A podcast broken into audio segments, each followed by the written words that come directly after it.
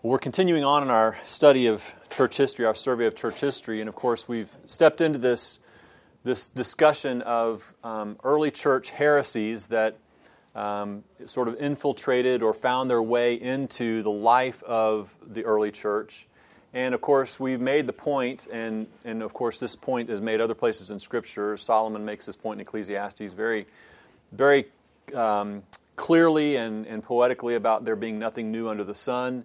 Uh, these strands of heretical teaching and thinking, uh, they find their way into our world today and into, into the church today. Um, so the reason why we want to study these as, is not just because um, it coincides with or is part and parcel to a, a, study of the history of the church, but because we want to um, be mindful of and discerning about strands of heretical teaching that can take root whether or not they take root in our hearts and minds in their full orbed sense, to where we become all out heretics of a sort, or whether they take root in sort of shades and nuance to where we just find ourselves compromised in certain areas. Whether compromised in our, our living or in just the way that we're communicating the gospel, um, it, we, can, we can be compromised by uh, strands of, of what have their roots in all out heresy. We, we can be compromised in those ways, and we can we can be uh, vulnerable to those things if we're not aware, if we're not on guard, if we're not um, remaining faithful to the truth of Scripture and remaining accountable to others uh, in the life of the church to um, to help us discern uh, what is true and right from God's Word and to stay on that path. So this is important um, discussions that we're having and, and looking back, but also recognizing the strands that find their way into uh, our day and time, even today, um, and, and really in some very pronounced ways. We talked first about the heresy of Gnosticism, and who remembers anything at all about Gnosticism that we discussed? What, what in essence, are some of the attributes or elements of the Gnostic heresy that found its way into the early church?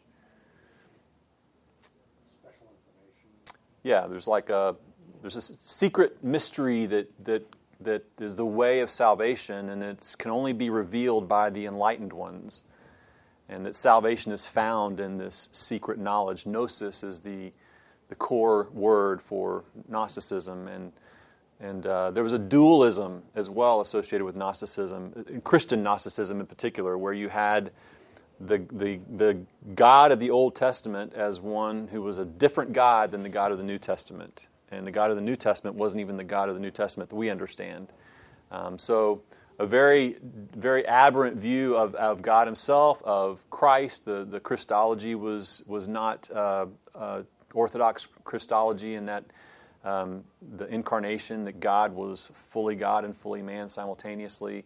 Um, e- uh, matter or the physical realm or physical things were inherently evil and spiritual things were inherently good. So you can see how the idea of the incarnation would not logically make sense in that system because you could not blend what is inherently evil with inherently good and say that it's God. Um, so things like that would be um, characteristics of Gnosticism. Some of the some of the workings out of that it would be different. It would be sort of these different extremes. On one extreme, you would have a, a an, um, sort of an extreme asceticism, an, an extreme version of self denial. Because the idea is to be truly enlightened and truly spiritual, you deny the flesh, because the flesh is evil. So it resulted in all kinds of self deprivation physically um, in order to achieve or attain some higher level of spirituality. The opposite extreme outbirth of that would be an extreme hedonism. Because if spirituality is the key to salvation, and the physical world cannot be intermingled with the spiritual world, then it doesn't matter what you do in the physical world. Because my objective for salvation, for attaining salvation, is purely spiritual. So my physical outworking of, of life, there's no attachment to what I believe with what I do. What I do is just what I do, and it's all evil, but my enlightenment is what saves me. My spiritual knowledge is what saves me. So that would be kind of two extreme outworkings of this, this belief system. Last time we were together, we talked about Marcion and Marcionism. Who remembers some of the elements of Marcionism that we talked about? Yeah, he, he, he didn't like the Old Testament. In fact, he had uh, elements of dualism as well. He had some elements of Gnosticism in his belief. Um, but he believed that the Old Testament God that's revealed in the Jewish scriptures is an evil God and is prone toward violence and uh, tribalism and all things evil and is an altogether different God than what we see revealed in the New Testament in Christ. And this God that was revealed in the New Testament uh, was sort of revealed, he was hidden until he was revealed in Christ. So the, this God, though he existed, was not revealed to us until Christ came. And when Christ came, he did not come in human form, but he appeared as a human. So there was elements of aberrant Christology even in his belief system. Uh, what do you remember about his belief about the scriptures in addition to um, just throwing out the Old Testament? There's New Testament implications for his scriptures as well. Do you remember that? Cut out large portions of the New Testament too that didn't line up with his just loving, gracious God. Yeah, I mean, obviously, if you're going to throw out the Old Testament because the Old Testament uh, it, it, basically is about a, a, an evil God, a sub God, if you will, um, then your, your, your scriptures are not going to include that. But then you get to the New Testament and you have lots of references to the Old Testament in the New Testament, so you got to do something about that as well. So there was uh, basically a truncated version of Luke's gospel. Matthew, Mark, and John were thrown out because they, they, were, they had too much Hebrew reference, too much Judaistic reference. This was a, this is a relatively anti-Semitic, anti-Jewish uh, way of thinking as well, it, it, as, it, as, it, as it was fully developed. So you had this abbreviated or abridged version of Luke's gospel and some edited versions of Paul's epistles, and that was the Marcion Bible. Yeah. What was the time frame on Marcion? Um, the the um, mid to latter part of the second century. So uh, dates would be go back to my notes here. I'm kind of skimming through. Um, he was in Rome, for example, um, and became a part of the church in Rome between 135 and 139 AD. He was excommunicated from that church in 144 and started his own thing that became very, very widespread. That was another thing about it. I mean, these, both of these heresies, Gnosticism and Marcionism, it's not that they were sort of these passing, you know, flash in the pan kind of fancies. These are things that took root. In fact, Going back to Gnosticism, and we talked about this before, but there is a lot of New Testament uh, um, references addressing Gnostic belief and Gnostic heresy, even in the scriptures themselves. Marcion, though, uh, once he was excommunicated from the church in Rome in 144, I mean, he started his own church, and it, it had about a century, full century run, and it grew, and it was organized, and it was you know, effective in, in, in that sense of you know, measuring effectiveness. So, I wasn't here last week, I'm sorry, but so he, he would see uh, God's just wrath in the Old Testament as unjust in a sense, or things like uh, God being uh, carrying out uh, his discipline on people and stuff like that. I mean, he, he viewed the God of the Old Testament as a different God. Okay. So, yes, to answer your question, yes, however, you got to draw a line between the two.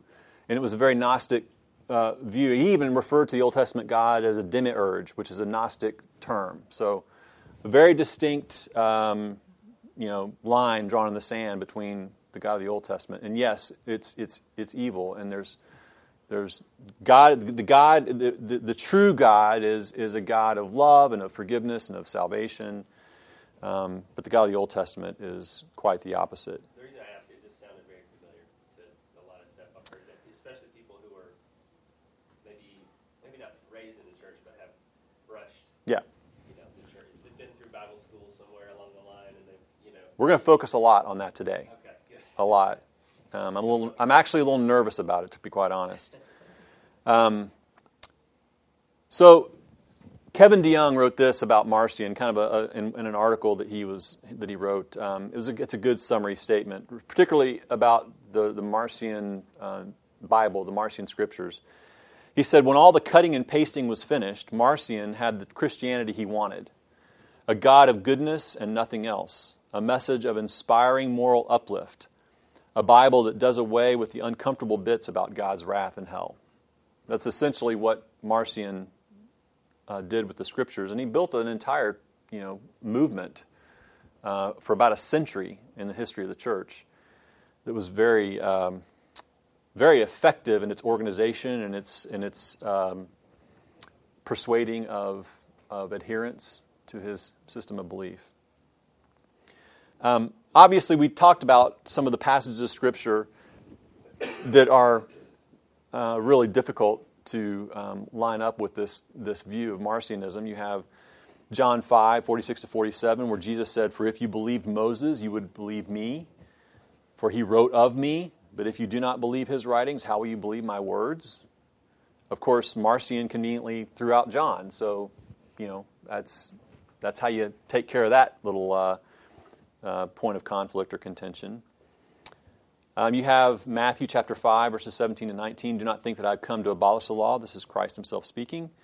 Uh, abolish the law and the prophets. I have not come to abolish them, but to fulfill them. For truly I say to you, until heaven and earth pass away, not an iota, not a dot will pass from the law until all is accomplished.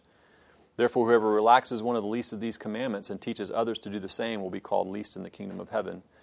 But whoever does them and teaches them will be called great in the kingdom of heaven. And then you have, of course, the Apostle Paul sort of articulating a definition of his mission of the gospel in 1 Corinthians chapter 15 for he when he says, For I delivered to you as of first importance what I also received, that Christ died for our sins in accordance with the Scriptures. And he's referring obviously to the Old Testament Scriptures. That he was buried, that he was raised on the third day in accordance with the Scriptures. So just some reference points there, not to, to go too, in too much depth about that again, but just drawing our attention back to this, uh, this heresy of, of Marcionism. Um, another uh, quote from Kevin DeYoung that'll kind of be our jumping off point here today. He said, uh, The idea of recasting Christianity for a new day in softer, gentler hues, more focused on the life of Jesus instead of the death of Jesus, sounds familiar, does it not? Listen to some of the country's most popular preachers or to some of the loudest voices in the emergent conversation, or to some of the best selling Christian books, and you will find that Marcionism is alive and well. So that launches us now into what I want to sort of tease out a little bit further today. Um, Marcionism being alive and well in our day and time, and even possibly strands of it or shades of it being alive and well amongst people that you would be rubbing shoulders with, that you would be you know, having contact with in, in our community or, or you know, having uh, some type of friendship with or association with. Um, and, and how, how we need to be thinking about this. And this is t- and now it's time for us to go to work. Okay, I'm, this is not you know Richard's going to lecture you and tell you what you need to do because I'm I'm trying to work this out myself, and I think that this is an ongoing process for us to really think carefully uh, about this, not just in terms of um, the knowledge that we want to make sure we acquire or reaffirm and lock in on, but the application of truth to our lives in the most practical day to day interactions with, with others. So that's, that's the, what I want to try to uh, do some work in for us this morning, or with us together this morning. Kevin DeYoung mentioned in this quote, he said, Listen to some of the country's most popular preachers or to some of the loudest voices in the emergent conversation. He references this emergent conversation, which, which is a term sometimes you might have heard of it referred to as the emergent church. This is something that kind of came onto the scene uh, in, in, in the 2000s, if you will. Um, but it, he, he's referencing this um, particularly as it relates to ideas of this Marcion heresy. And to give you a little bit of a flavor of this, and what, I, what I'd like to try and do is I'd like to try to just provide some, some reference points from different representative people. And then I want us to kind of start know, um, tying this together into what, does this mean for us? What are we supposed to do with this? How, we, how, how, how then should we live, as Francis Schaeffer would say? You know, what, what, what's the point, okay? So, so think of this emergent conversation reference from Kevin DeYoung regarding Marcionism and the New Mood, is the title of his article. Uh, one prominent voice in this emergent conversation, this em- emergent church movement, um, is Brian McLaren. Has anybody ever heard of Brian McLaren? Yeah, well known um, uh, writer and, and, former pastor and speaker. Um, and he's, he's an author. This is, this is, this is uh, sort of a little bio about him. He's an author and speaker and activist and public theologian. That's, that's kind of a cool job, being a public theologian. He's a former college English teacher and pastor. He is a passionate advocate for, quote, a new kind of Christianity just, generous, and working with people of all faiths for the common good. So that gives you that's from that's the bio from his own website. So that gives you a sense of you know, a little sense of, of where he's coming from. Um, he wrote a book. Uh, it was published in 2010, and tapping into this quote from his own bio, from his own website, he's, he's an advocate for a new kind of Christianity. He wrote a book in 2010 called A New Kind of Christianity 10 Questions That Are Transforming the Faith. That's the title of the book. Um, and again, Kevin DeYoung, been a great resource for me in some of this. He, he wrote a, a, book review of this, and so he summarized some of the points. And of course, I would always advocate, you know, first, first source documentation of things, but I'm trusting Kevin DeYoung as an, as an, um, an accurate or reliable uh, uh, reference point for this, this material. Okay, so I've not read the book, is what I'm trying to say, but I trust Kevin DeYoung's. It's a very thorough review. But he just, I'm just pulling out the, the, the 10 questions that are part of this book, the 10 questions that are transforming the faith, a new kind of Christianity. Here are the questions, and then there's some, some descriptive um, um, narrative around the questions that are part quotes from the book and part um, Kevin DeYoung's just sort of you know summary. Question number one, the narrative question. What is the overarching storyline of the Bible? Makes sense, right? I mean, what's what's this about? What's the story about? What, what's your source material for this story? For McLaren, the familiar storyline of creation, fall, redemption, consummation, with heaven and hell as a result, is a grotesque Greco Roman distortion of the biblical narrative. God the Creator, Liberator, Reconciler is the real storyline. Okay?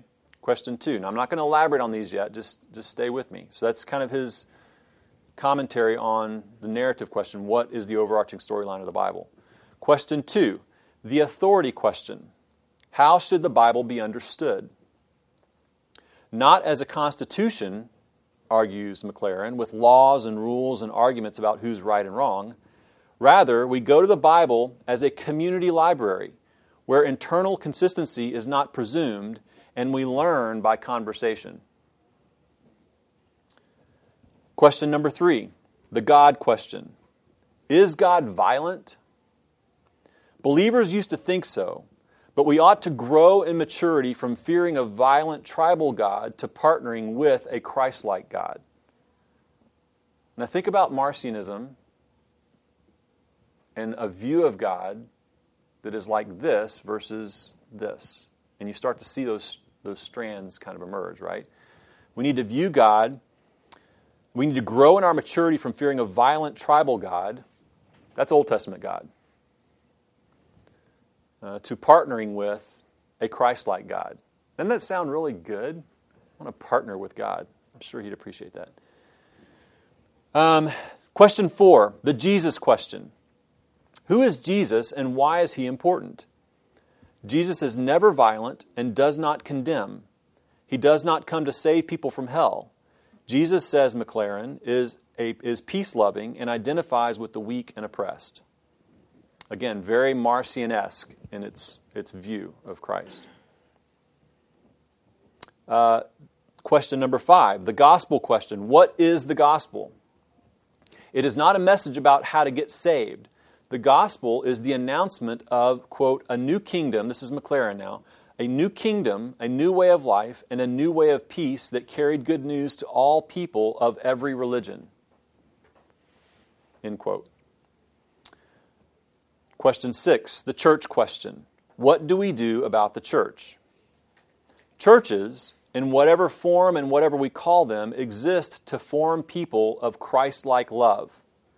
This is the church's primary calling to form people who live in the way of love, the way of peacemaking. So, very much a Jesus as example kind of understanding. Question seven the sex question. Can we find a way to address human sexuality without fighting about it? We need to stop hating gay people and welcome them fully into the life of the church. I like that statement that that's, that's, the, that's our choices. Either we hate them or we, it's just interesting how that argumentation plays out.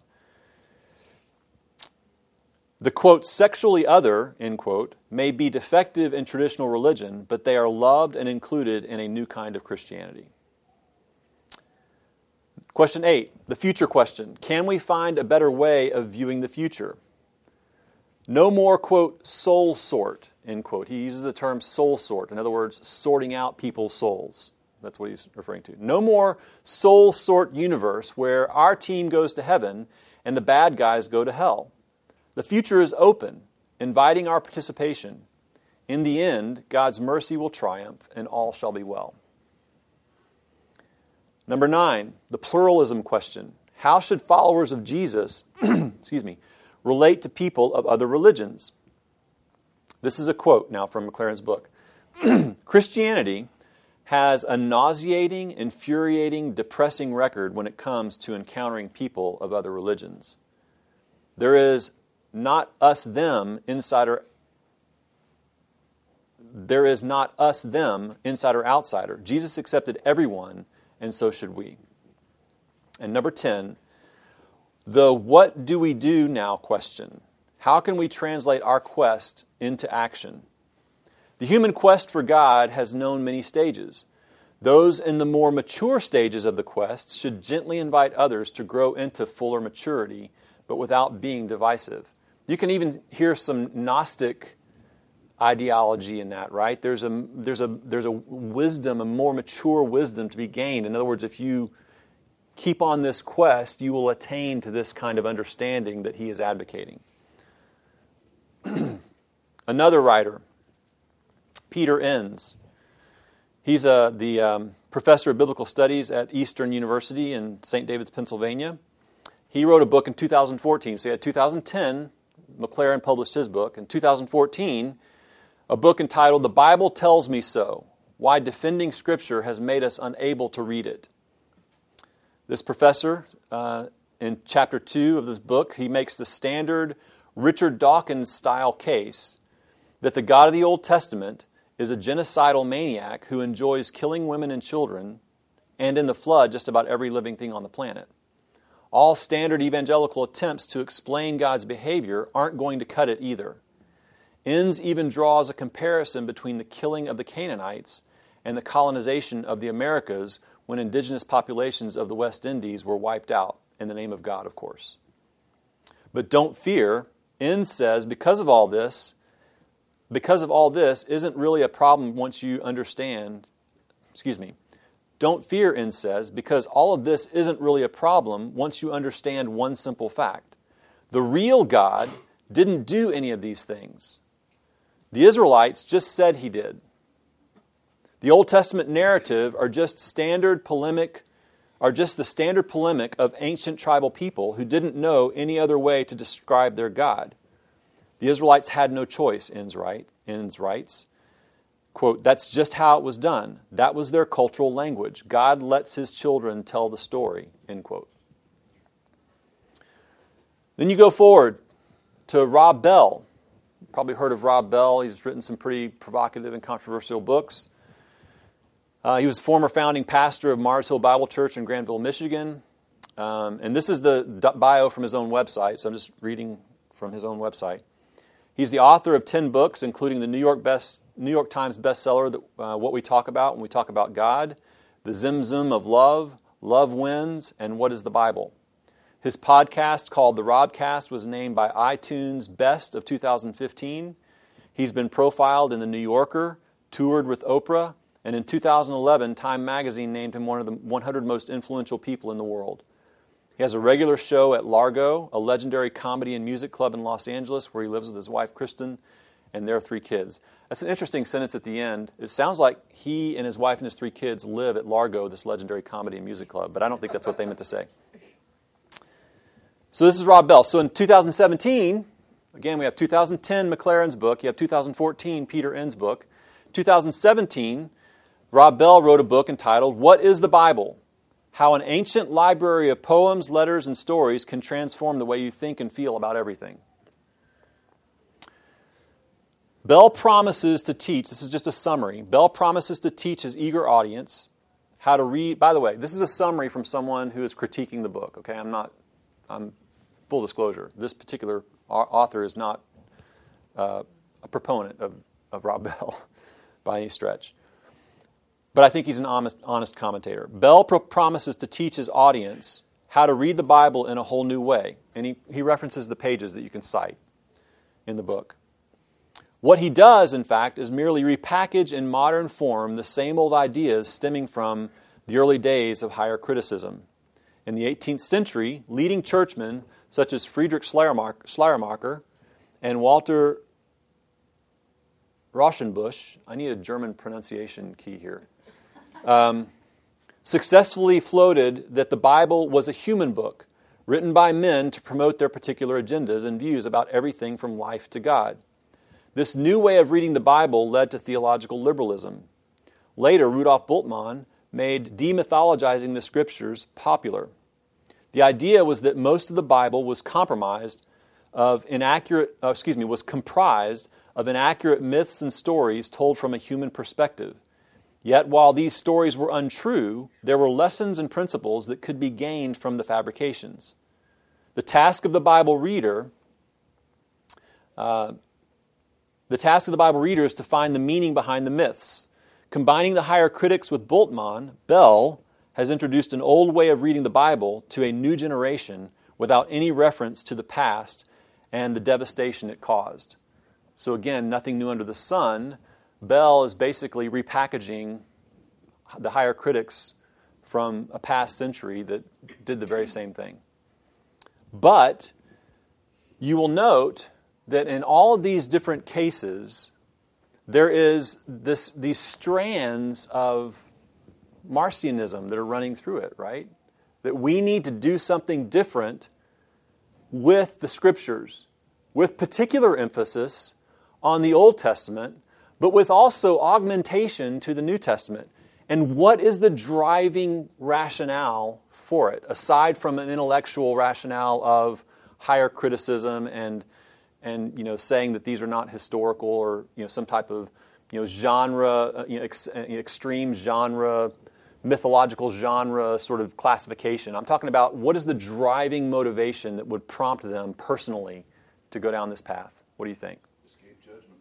That's right that's right it's all about looking at the old testament and going that, that is not that, that, that is not the god that we want right I mean, that, that is not the God that we want to talk about or that we want to promote. I mean, who wants to hear about a God who is wrathful and judgmental?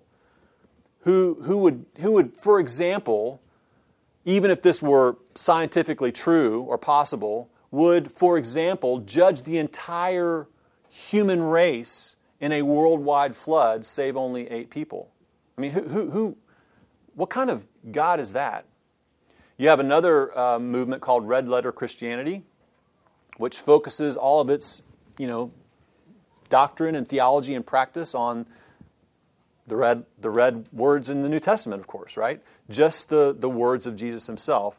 But it's really oriented toward a um, social gospel, Jesus as example um, type of theology. It's, it's, it's very narrow in its scope um, in, in terms of its application. It's really, um, really used a lot to justify basically propping up um, sort of a certain kind of political agenda, political social agenda. Um, is oftentimes how it's used. That this is, you know, Jesus. This is how Jesus would want us to live, kind of thing. But really, what they're advocating is more of a you know social construct of a political agenda. What do they do with them? Jesus telling the Pharisees, "You're a brood of vipers," and I mean, like, I mean, those are red letters. They, I mean, they, they, they, they would have an answer. Okay. They would have an answer. These are very, uh, typically very um, intellectual, intellectually driven people. Um, and so they're not, you know, they're not coming at this in, in, in sort of unsophisticated or unthoughtful ways. Um, so, so Marcion was a very intelligent man. So uh, I don't know specifically that the answer to that question, but I'm pretty confident they would have an answer. Well, because you referenced someone else who said Jesus accepted everyone. He didn't. Right. But I mean, Jesus, even in his red letters, did not accept everyone. I mean, Right. there were those that he condemned. So He didn't accept the Pharisees and the scribes. yeah. He didn't accept the, the money changers in the temple. Yeah, he was pretty judgmental in certain cases, right? I mean, I think that that's the thing is that is that, um, and and this I think this is where I, I'm I'm intentionally sort of laying this before us for two reasons, primarily. One is to just provide some some tactical reference points to this kind of thinking in the modern day. Three different published works with these different points of emphasis that are you can go you know buy them if you want to spend the money or find them somewhere or download them whatever. You can go check them out yourself or you can read about them online whatever. Um, but they're they're not hidden. They're not obscure. Um, and and there there there's a these are representative of a very influential strain of thinking in the life of um, I'm not going to say the church. I'm going to say people who would ascribe to um, some some version of Christian faith um, and some profession of Christian faith of some kind. Um, but but all of this. uh, So one reason is to provide context. The other reason is to provoke you. Is to is to provoke you. Like some of this, do you not feel a little bit of like, stop it. What's wrong with you? I mean, you not kind of have that sense of like, what you want to react by saying, that's just idiotic? I mean, have you not read this? Did you not? I mean, there's a, there's a certain provocation that we need to contend with as God's people as well, right? We need to, we need to be thinking carefully in very practical terms, not in theoretical terms, but in practical terms. What does contending for the faith once delivered look like? Really look like?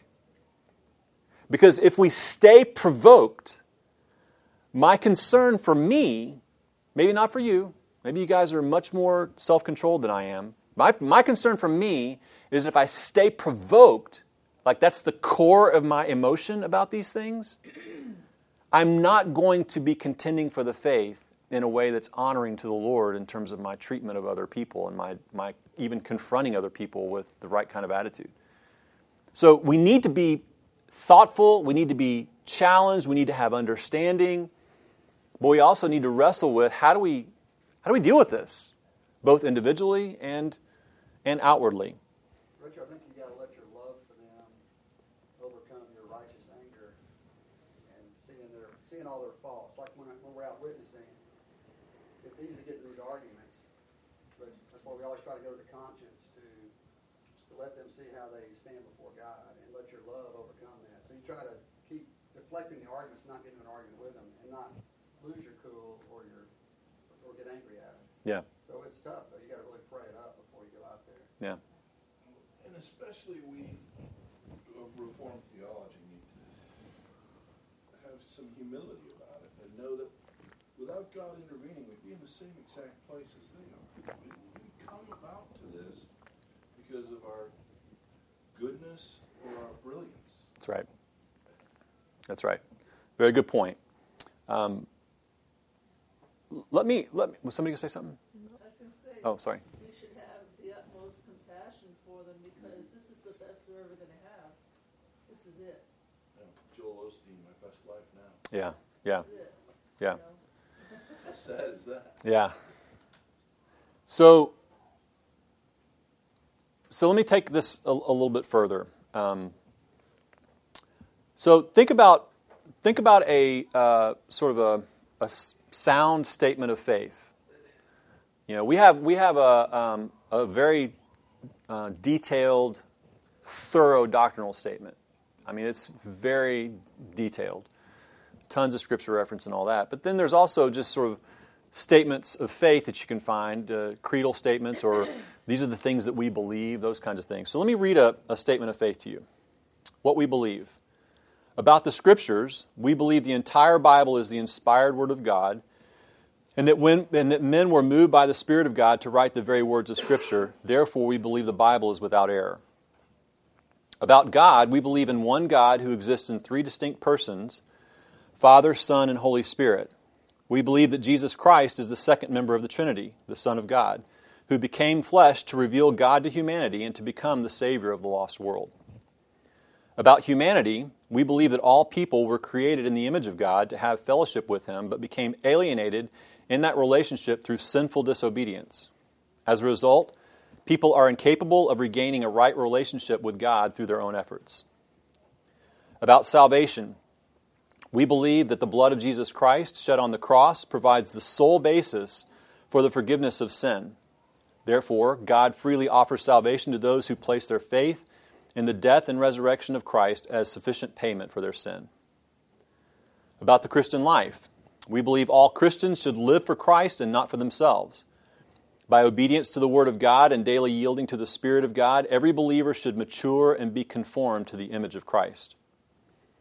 About the church, we believe that the church is the body of Christ, of which Jesus Christ is the head. The members of the church are those who have trusted by faith the finished work of Christ. The purpose of the church is to glorify God by loving Him and making Him known to the lost world. So, just generally, any reservations or I mean, you could you know we could tease out little things and say, I wonder what they mean about that or that. Or, I mean, but does that generally sound orthodox to you? It does to me. I mean, yeah. Um, this is the statement of faith for North Point Community Church. Okay, it's available on the website. That's what they believe as a, as a statement. And yet, in recent weeks, there was a dust up of sorts, if you want to call it that, about some um, statements that the pastor of North Point Community Church, the founding pastor Andy Stanley, said that sort of drew out this character from the second century Marcion of all things. I mean, people don't even know who Marcion is, and now all of a sudden, a lot of people probably know who Marcion is, right?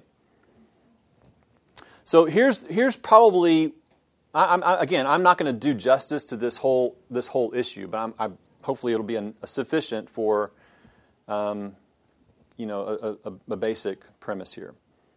Uh, this I think is probably uh, the, one of the one of the statements and again, this is in the context of a sermon series that, entitled Aftermath. You can go listen to it online. Um, but I think this is the statement uh, that had the, you know, was the most controversial in, in the minds of many. This is a quote from the sermon. It's the same God, but he was doing two different things. All that differentiating between those things is so important. Again, in this sermon, I said, Hey, it's time that we face the facts and unhitch our faith and our practice from some of these Old Testament values that we can appreciate in their original context, but we really don't have any business dragging them into a modern context. So that's, a, that's Andy Stanley uh, in an interview about this unhitching the Old Testament and Old Testament values uh, from Christianity. Um, it was the unhitching the Old Testament statement that, that sort of caused a lot of controversy.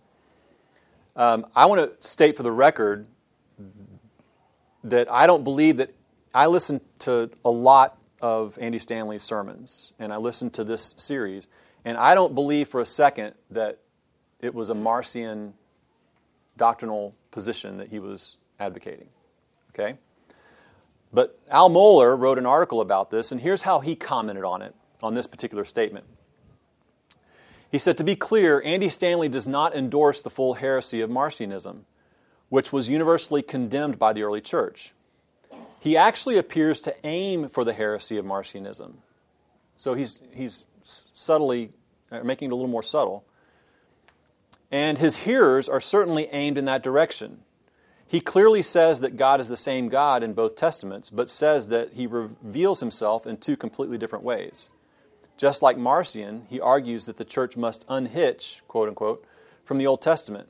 He actually says, quote, I am convinced for the sake of this generation, this is from the message, by the way, I am convinced for the sake of this generation and the next generation, we have to rethink our apologetic as Christians, and the less we depend on the Old Testament to prop up our New Testament faith, the better because we are in because of where we are in the culture. So um, I I rub shoulders with a lot of people, a, a, a number of people that are part of this church. And so I've done a lot of listening and reading and listening to interviews and everything to try to understand without actually attending the church, which, by the way, caution is needed. We can talk about the words that are spoken, but be careful about having sweeping statements about the actual nature of that church in total. Okay? You've got to be very careful about that. Um, I'm not saying that there's no, there's no room for evaluating and criticizing certain elements, and I'm going to speak a little bit to that in just a moment. But I think we need to be careful. I have to be. I, I've I, have i have done a lot of reading and a lot of listening and a lot of watching, and I, but I've never ever ever set foot in the door of of any one of the, the locations of this church myself. I, but I know people that are, attend there, and they're they're they seem to be faithful people, love the Lord in general. Um, you know, are committed to a, a Christian life. Um, you know, there's, there's, in other words, there's no sense in which there's this, there's this adopting of just out and out heresy. There's evidence of genuine faith that you can observe in their lives. Distinctions, yes, but, but in general.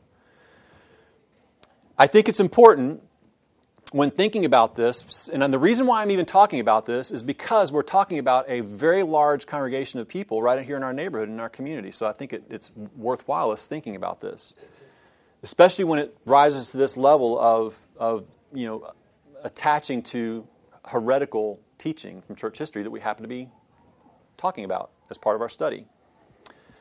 Um, in 1995, when North Point was founded, uh, Andy Stanley said this to a group of the founding members. He said, Atlanta does not need another church. What Atlanta does need is a safe environment where the unchurched can come and hear the life changing truth that Jesus Christ cares for them and died for their sins. So began North Point Community Church. And you will hear this as, a, as the summary, the tagline for that statement.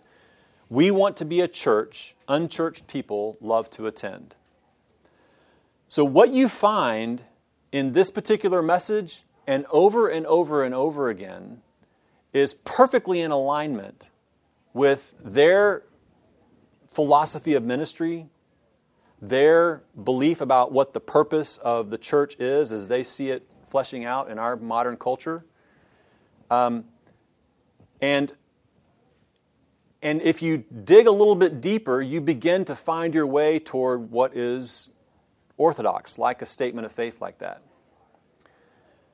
Now, that's not to say that this is not fraught with problems, but I think we have to be careful when we start running to name calling like heretic. Okay? We just need to be thoughtful and careful about that.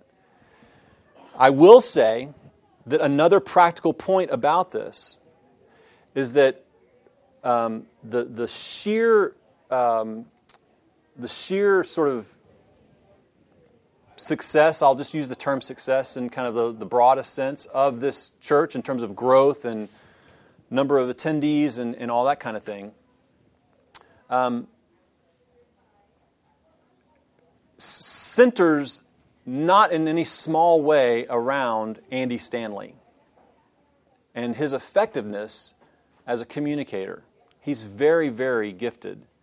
And he's he's sharp and he knows the scriptures and he's studied history and he is he is not um, He is not a slouch when it comes to these things. He's a gifted, obviously a gifted leader. Um, what I have observed, and I, I can't blame him for this necessarily. I mean, I, again, we could tease this out in a lot of different ways if time would allow. But my, some of my concerns that, that, are, that I think are relevant to us in this discussion is that the nature of that kind of ministry is, one, one concern I have is that it, there's risks associated with it in appealing to what I might call a self serving or individualized type of Christianity. Because the message is very horizontal in its emphasis.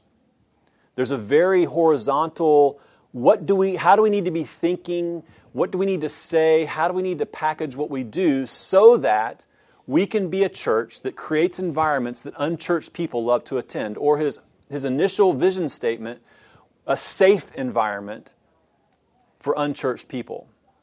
Whatever safe means. I mean I, am you know it, the the implications are that there are churches where unchurched people would go into and they immediately feel judged or they immediately feel you know like they're isolated or if they don't live up to a certain standard they're no good or whatever. That, that's kind of the, i think the gist of, of the message there.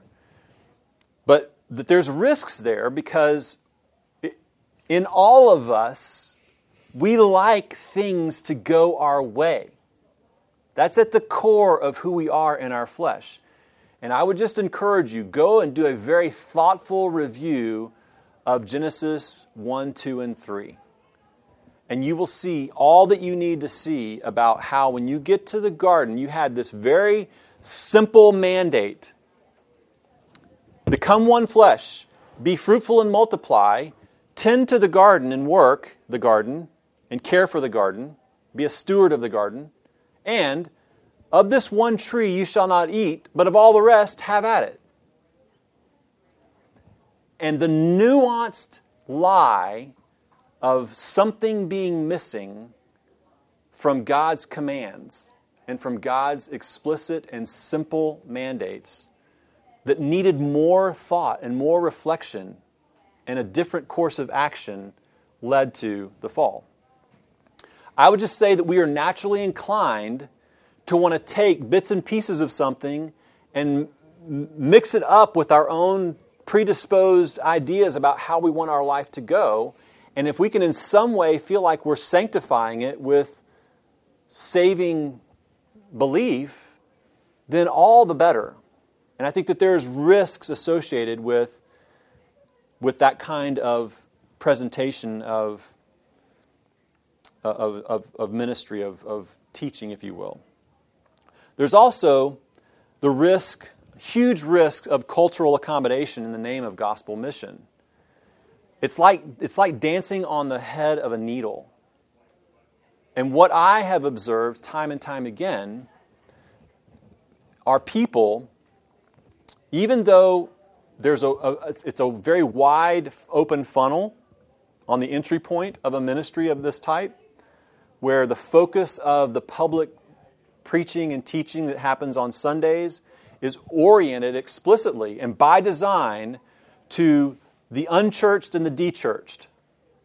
The people of a mindset that either have walked away from the faith or who have never been exposed to the gospel.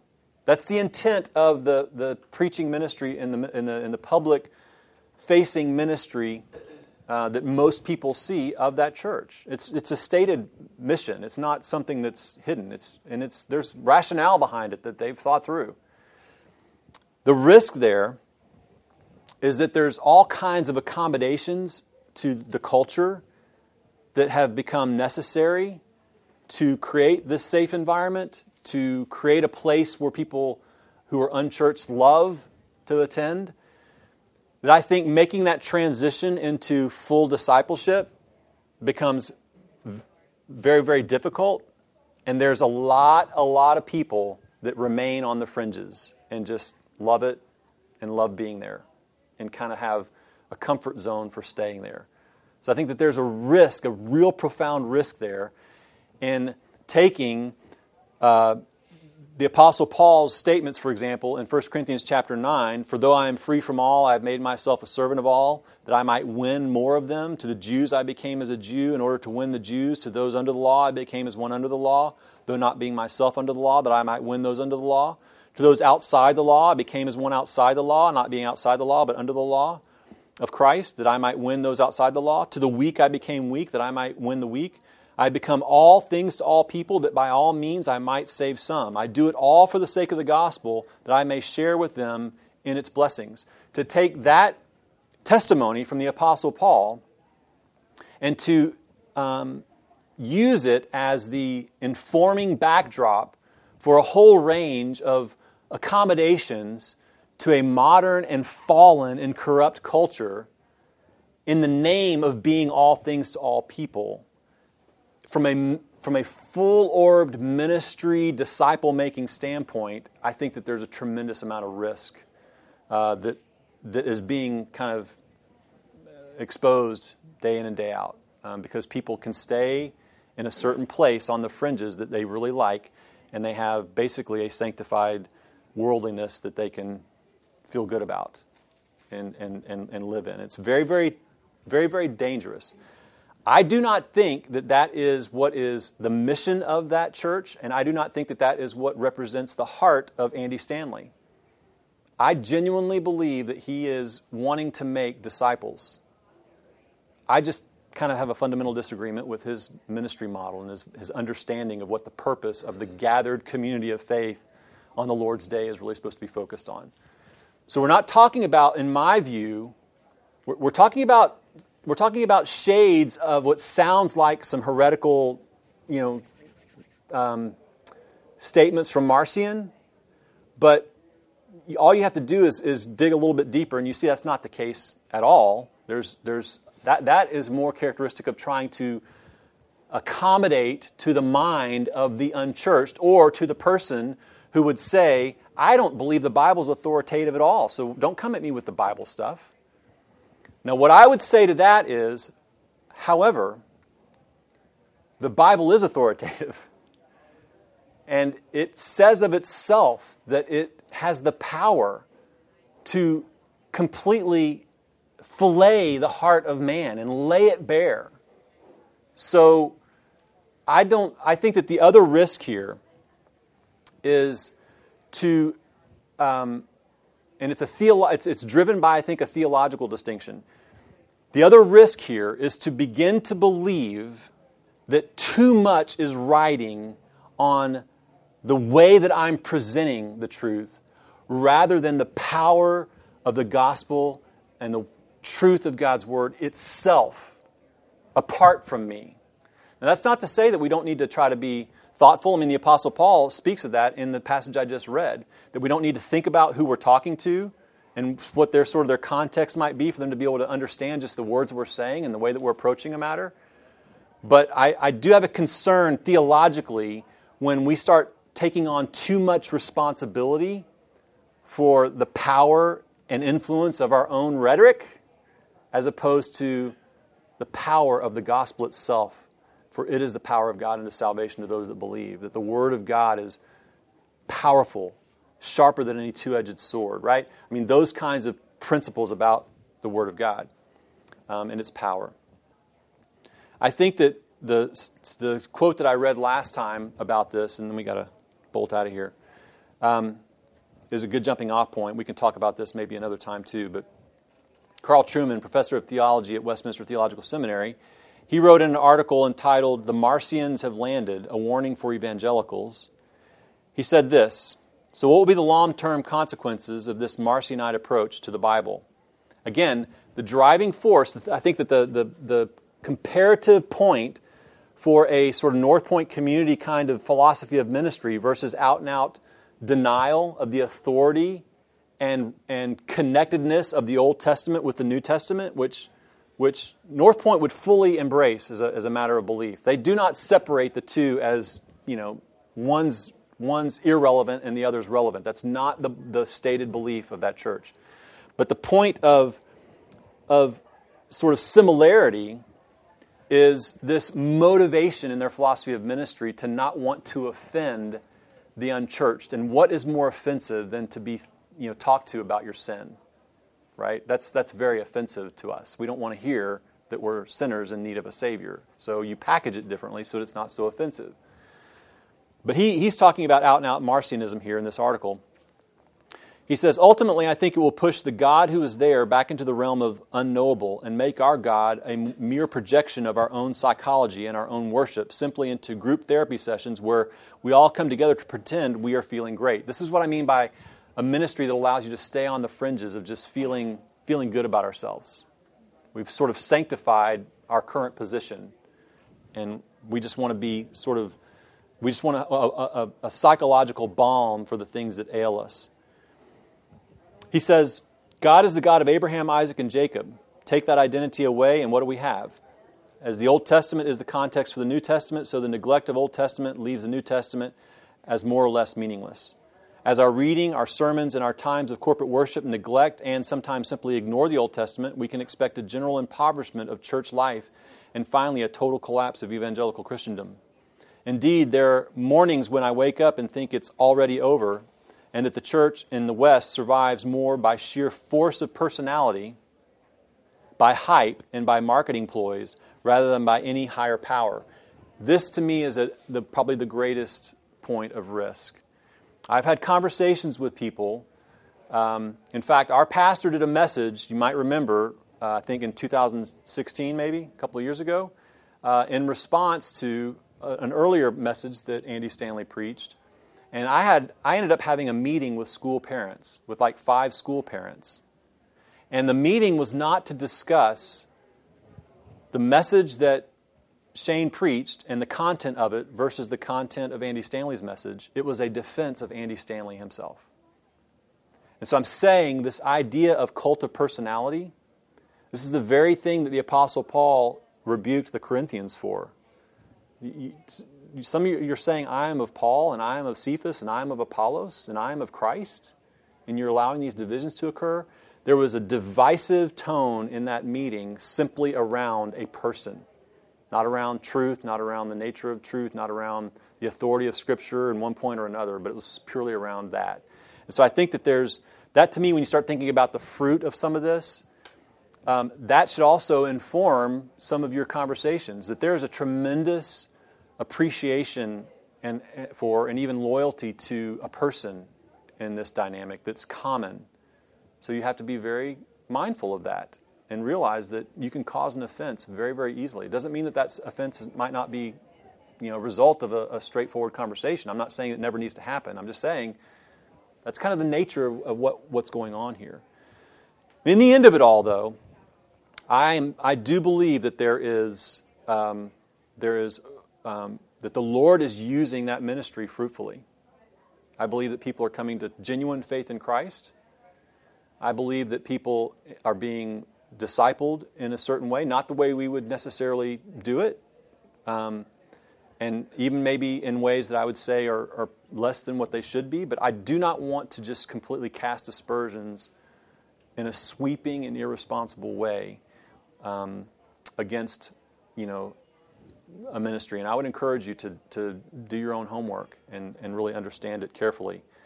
Very clear distinctions between our church and, and that church. Very clear distinctions in our philosophy of ministry. And our reformed uh, um, positions would make our, are, are a tremendous point of reference for us in how we understand what we're called to in terms of evangelistic witness and a high view of Scripture and holding up the Word of God as the primary um, mode of instruction and discipleship, particularly on Sundays. Very clear differences there. But I also think that we need to be mindful of um, our own, the, the ways that we can be provoked to respond in ways that are either patently inaccurate or certainly uh, not thoughtful and respectful of other people. Okay, I've been all over the place with that, and I know that we've got to go, but um, this is a big discussion, and please let's talk more. I don't want you to be misunderstood. I don't want you to. I don't want this to sound like I'm endorsing a, a, a shift in Faith Community churches ministry focus. I have clear distinctions of opinion and, and even biblical understanding of what the church is supposed to be about that are that are stark. Um, but I, I, want I want our response and our thought around it to be measured and, and wise. So that was my that was my intent.